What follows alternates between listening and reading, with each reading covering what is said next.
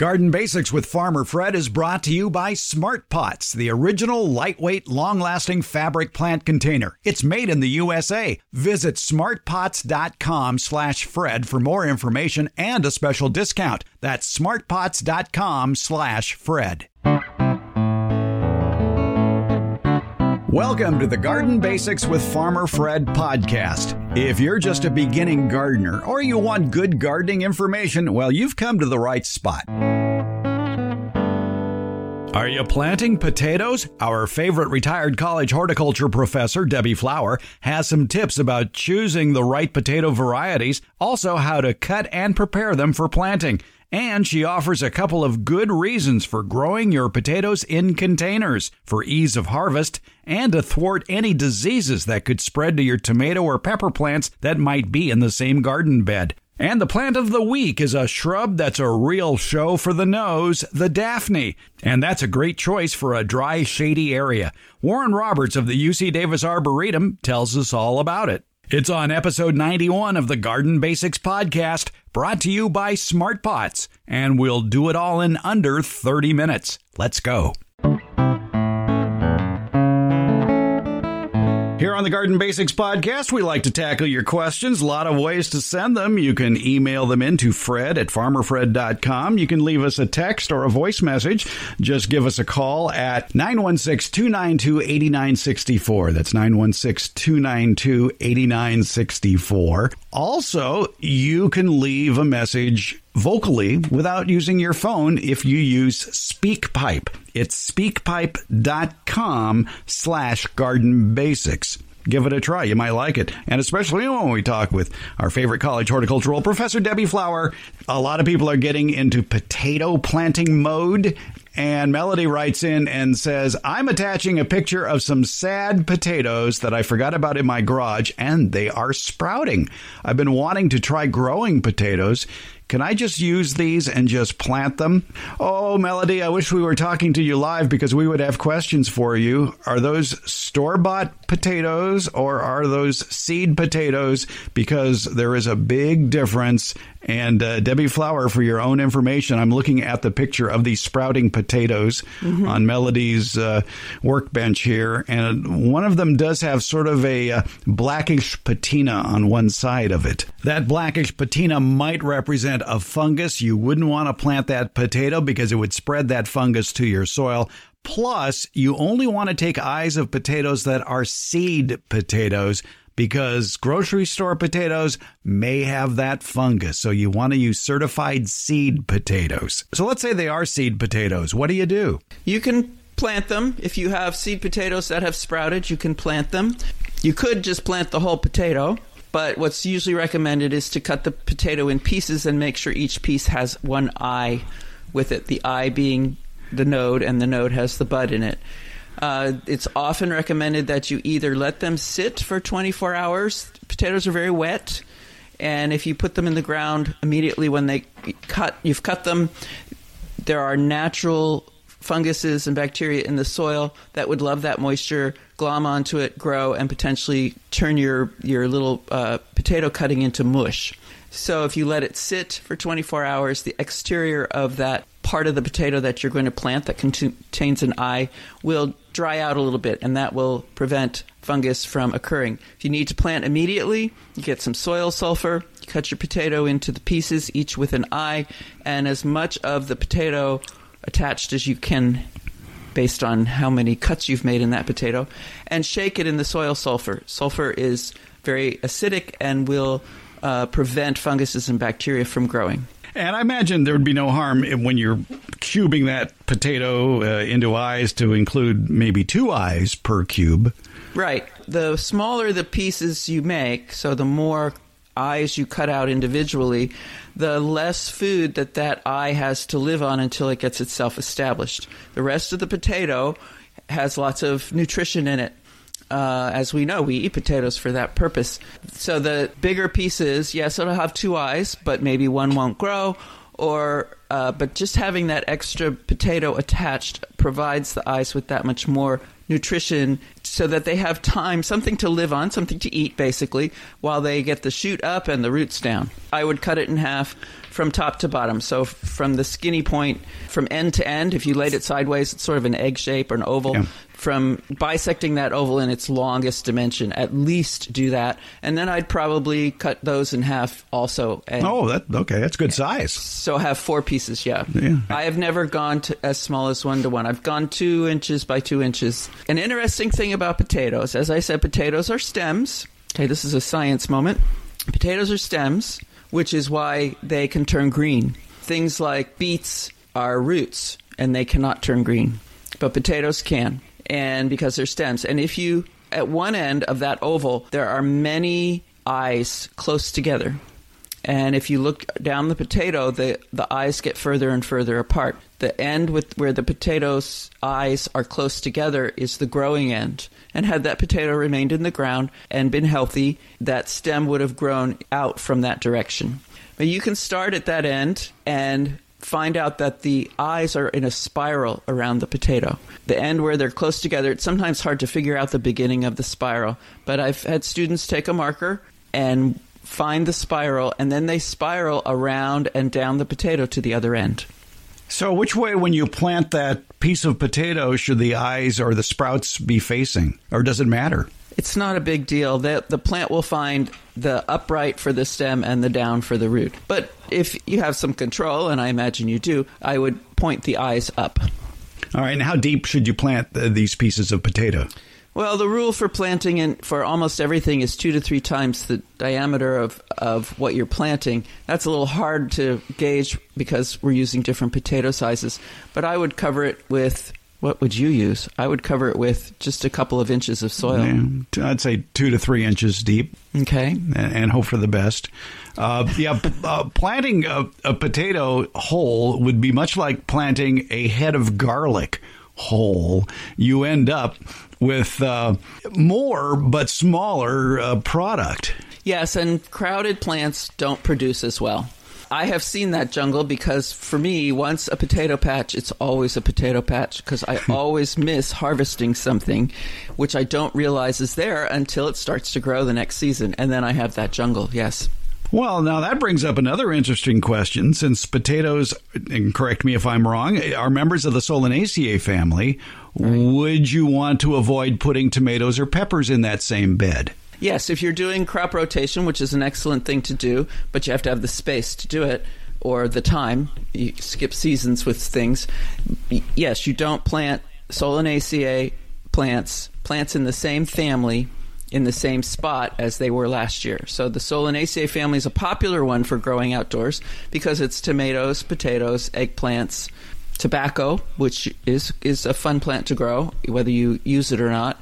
It's still a fun plant to grow. They're all in the Solanaceae, and you don't want to plant a Solanaceae where you planted a Solanaceae last year. And so the thought then of having a bed dedicated to potatoes may not necessarily be a good idea, especially if you start seeing a decline in those potatoes year after year. You might want maybe two beds for potatoes and alternate the beds. And then in the off year, in one potato bed, you might uh, solarize it. Yes. Or there are lots of techniques for growing potatoes in containers mm-hmm. uh, because they they're easier to harvest. When they're grown in a container or grown in a straw bale, something something along those lines. It, a, a straw bale, in my mind, although I've never done it, I've just read about it, seen it, seen other people do it. It, it takes more effort to produce a healthy crop because you don't have a lot of. It isn't very similar to field soil. Drains differently, has different nutrient holding abilities, different water holding abilities, etc. So, but if you get used to it, that could be a really great way because it's easy then to stick your hand in the straw and pull out the potato. But stuff like that is done in containers as well, where there are mm-hmm. lots of drainage holes and straw is used or lightweight media is used and as the potato grows up, remember the potato's a stem, so as the potato grows up, the plant grows up, the green stems grow up. You throw in whatever it is you're using, your medium, and cover the stems, and then you get more stems, more underground stems, and those are the edible potatoes.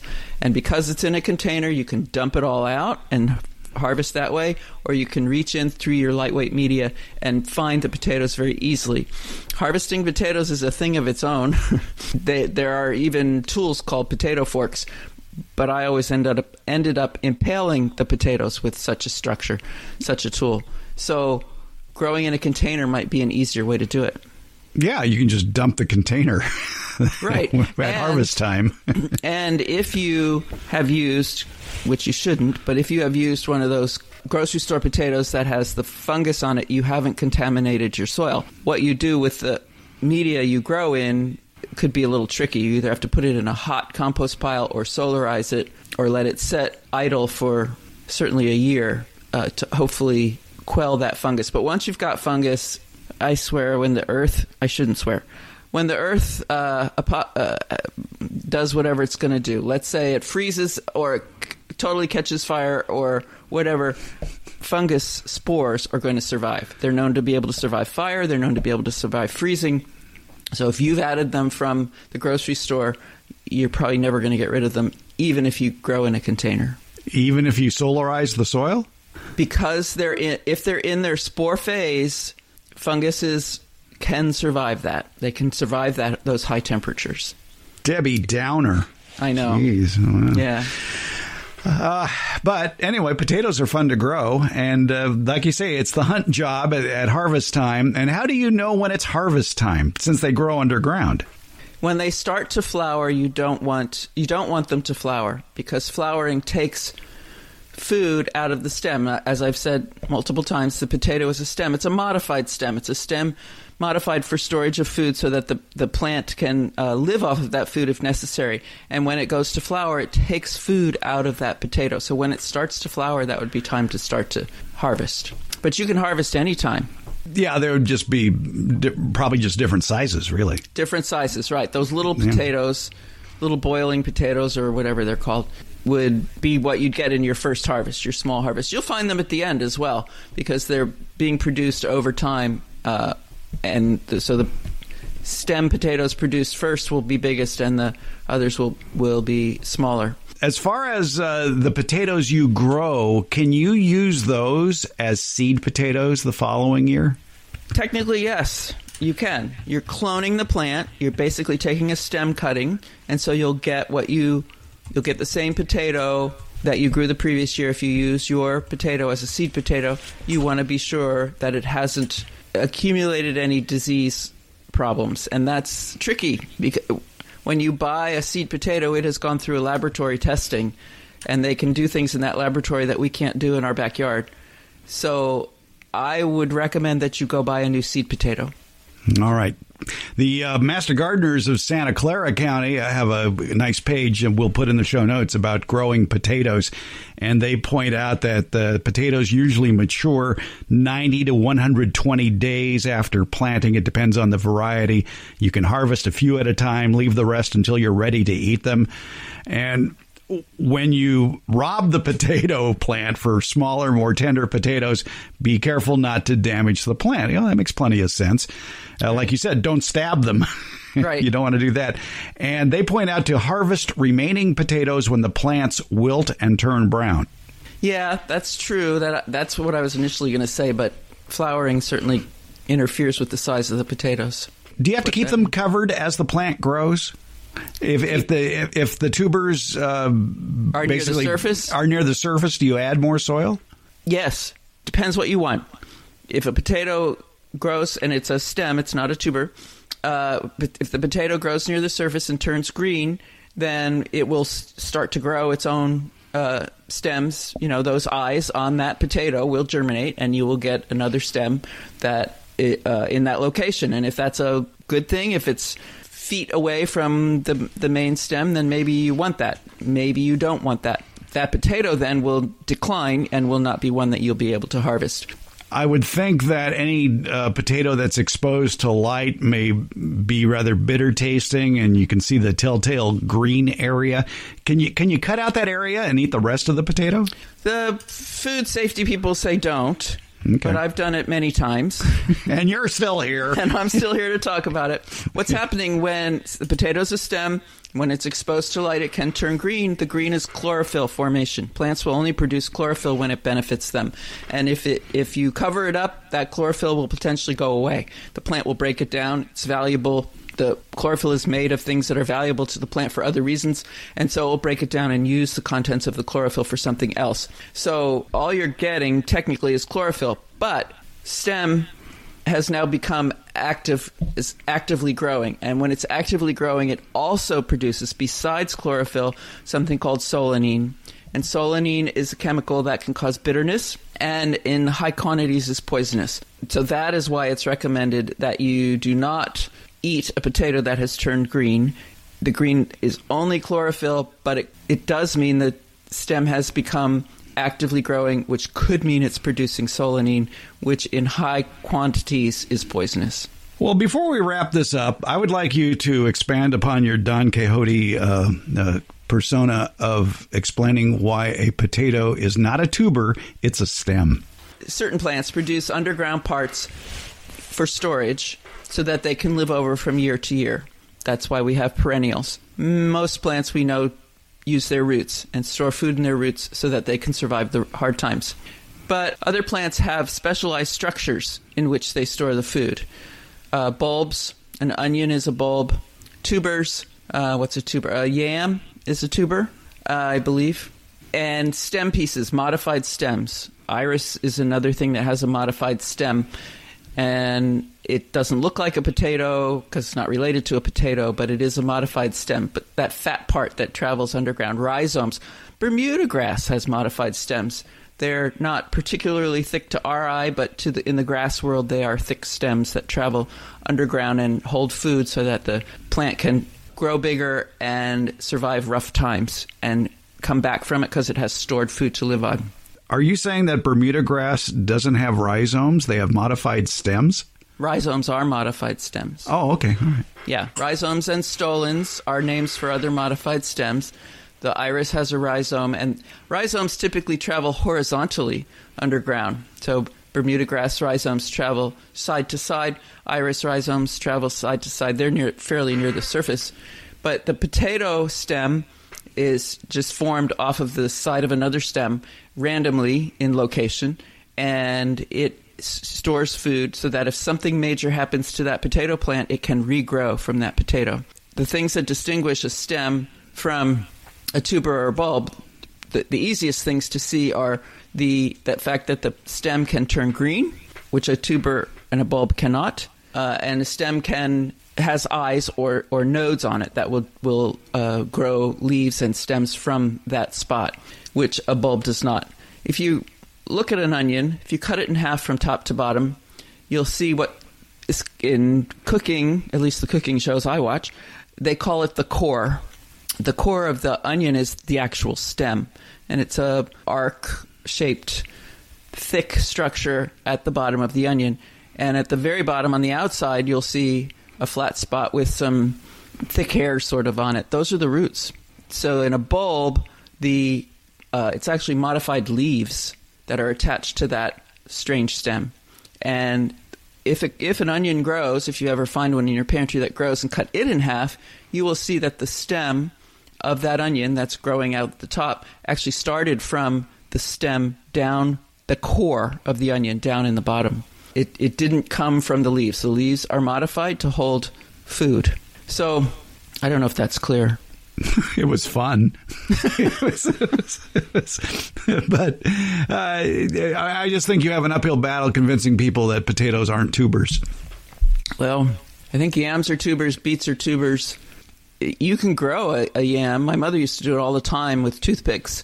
Hang it in a jar of water on the kitchen uh, windowsill. Mm-hmm. There was always a yam growing there, and they can be grown ornamentally, and they can be grown in the in the Sacramento garden. They have to, in order to do that, they have to have a bud at the end of the plant where the tuber was attached to the plant. Is a yam the same thing as a sweet potato? Yes, technically no, but what we call a yam and a sweet potato are the same thing. Okay. So, and they are tuber, and if you look at them, you don't see that spiral of eyes around them.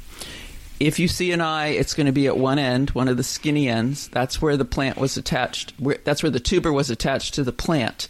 And if you grow it, like my mother did on the kitchen windowsill, uh, any buds are going to come out of that tip.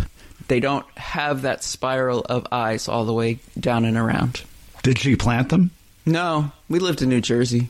I guess we could have grown them in summer, but they would have died in winter. She just did it, I don't know, to make herself happy, I guess.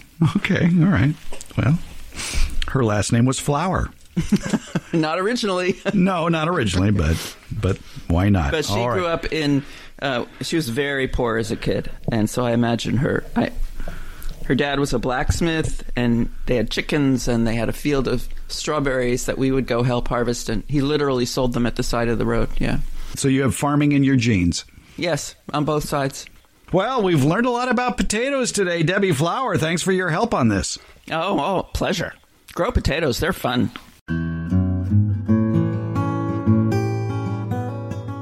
We're glad to have Smart Pots on board supporting the Garden Basics podcast. Smart Pots are the original award winning fabric planter. They're sold worldwide. Smart Pots are proudly made 100% in the USA. I'm pretty picky about who I allow to advertise on this program. My criteria, though, is, is pretty simple. It has to be a product I like, a product I use, a product I would buy again. And Smart Pots clicks all those boxes. They're durable, they're reusable. Smart Pots are available at independent garden centers and select Ace and True Value stores nationwide.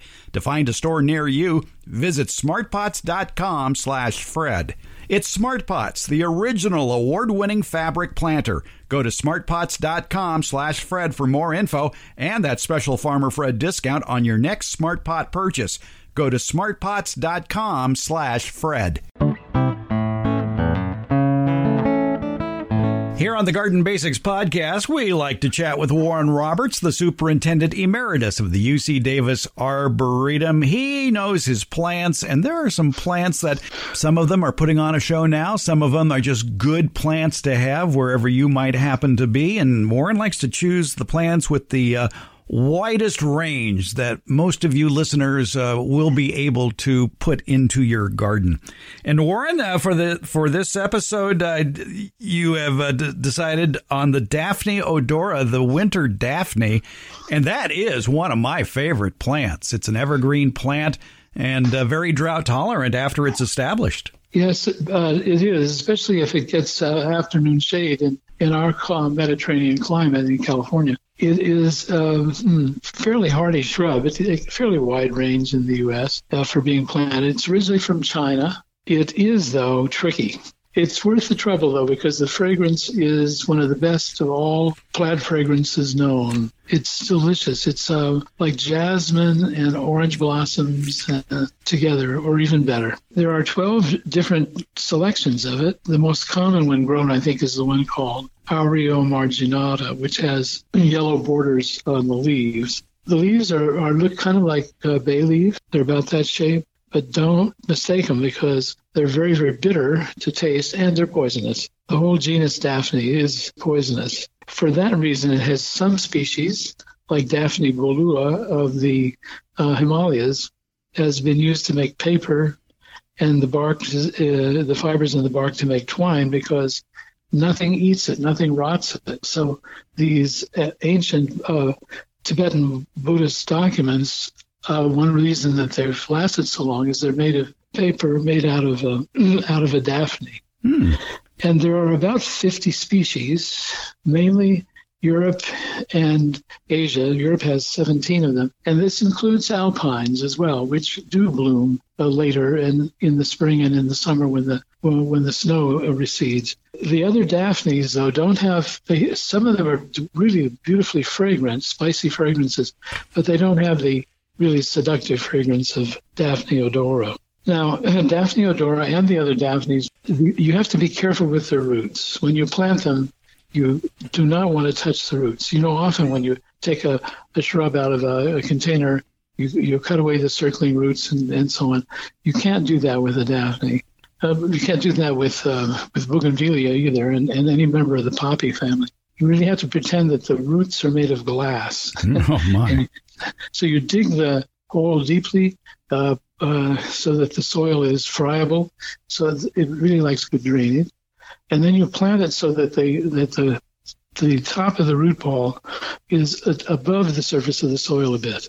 So when the soil sinks down, you don't get soil around the the the uh, so-called root crown, uh, the lower parts of the stem, because that would that would kill the plant. Uh, since they are hard to grow, uh, some in some regards, the the thing to do is plant them in different parts of the garden.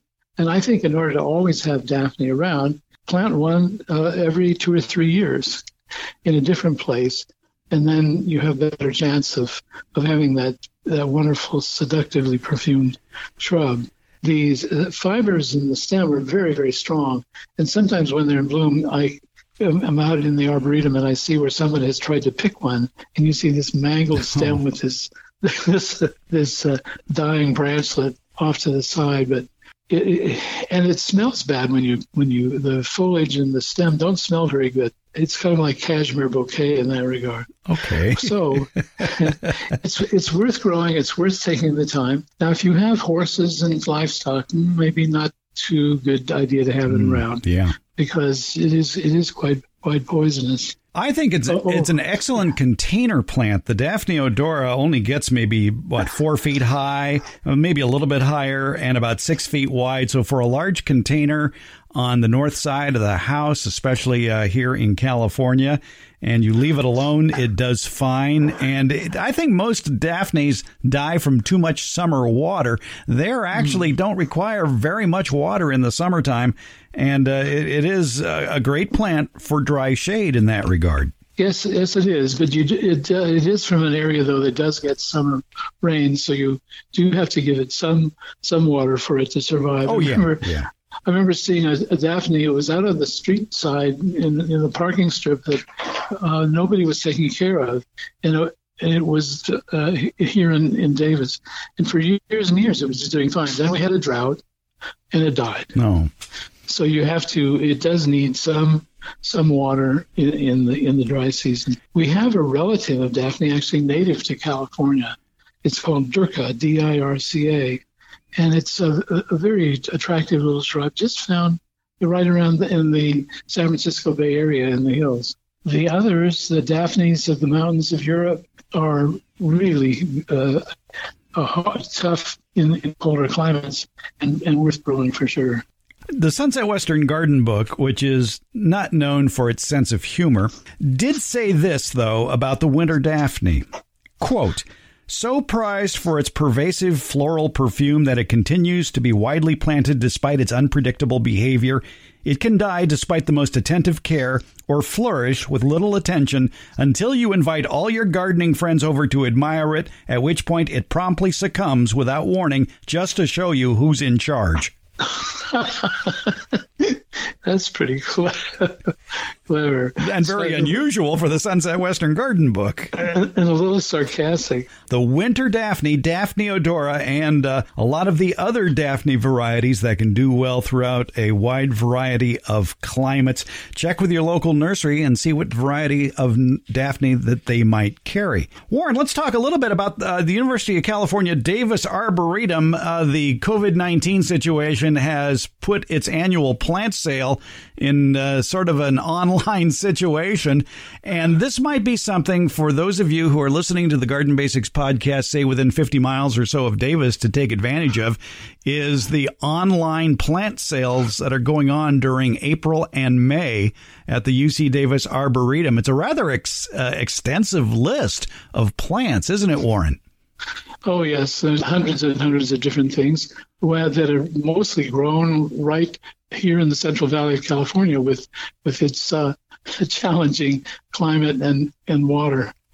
So, yes, uh, many different kinds of things shrubs, perennials, even a few trees, succulents, um, it's a wonderful, uh, a wonderful list of plants, and you can get it online. Find out more about the online plant sales going on there and the times of the sales and uh, what you have to do to pick them up at the uh, Arboretum website, which is arboretum.ucdavis.edu. Warren, the plant of the week, the Daphne. Thanks so much for that. You're welcome, Fred. Garden Basics comes out every Tuesday and Friday and is brought to you by Smart Pots. It's available just about anywhere, and that includes Apple Podcasts, iHeartRadio, Spotify, Stitcher, and Google Podcasts. And for Northern California gardeners, it's the Green Acres Garden Podcast with Farmer Fred. It's available also wherever you get your podcasts. Thank you for listening, subscribing, and leaving comments.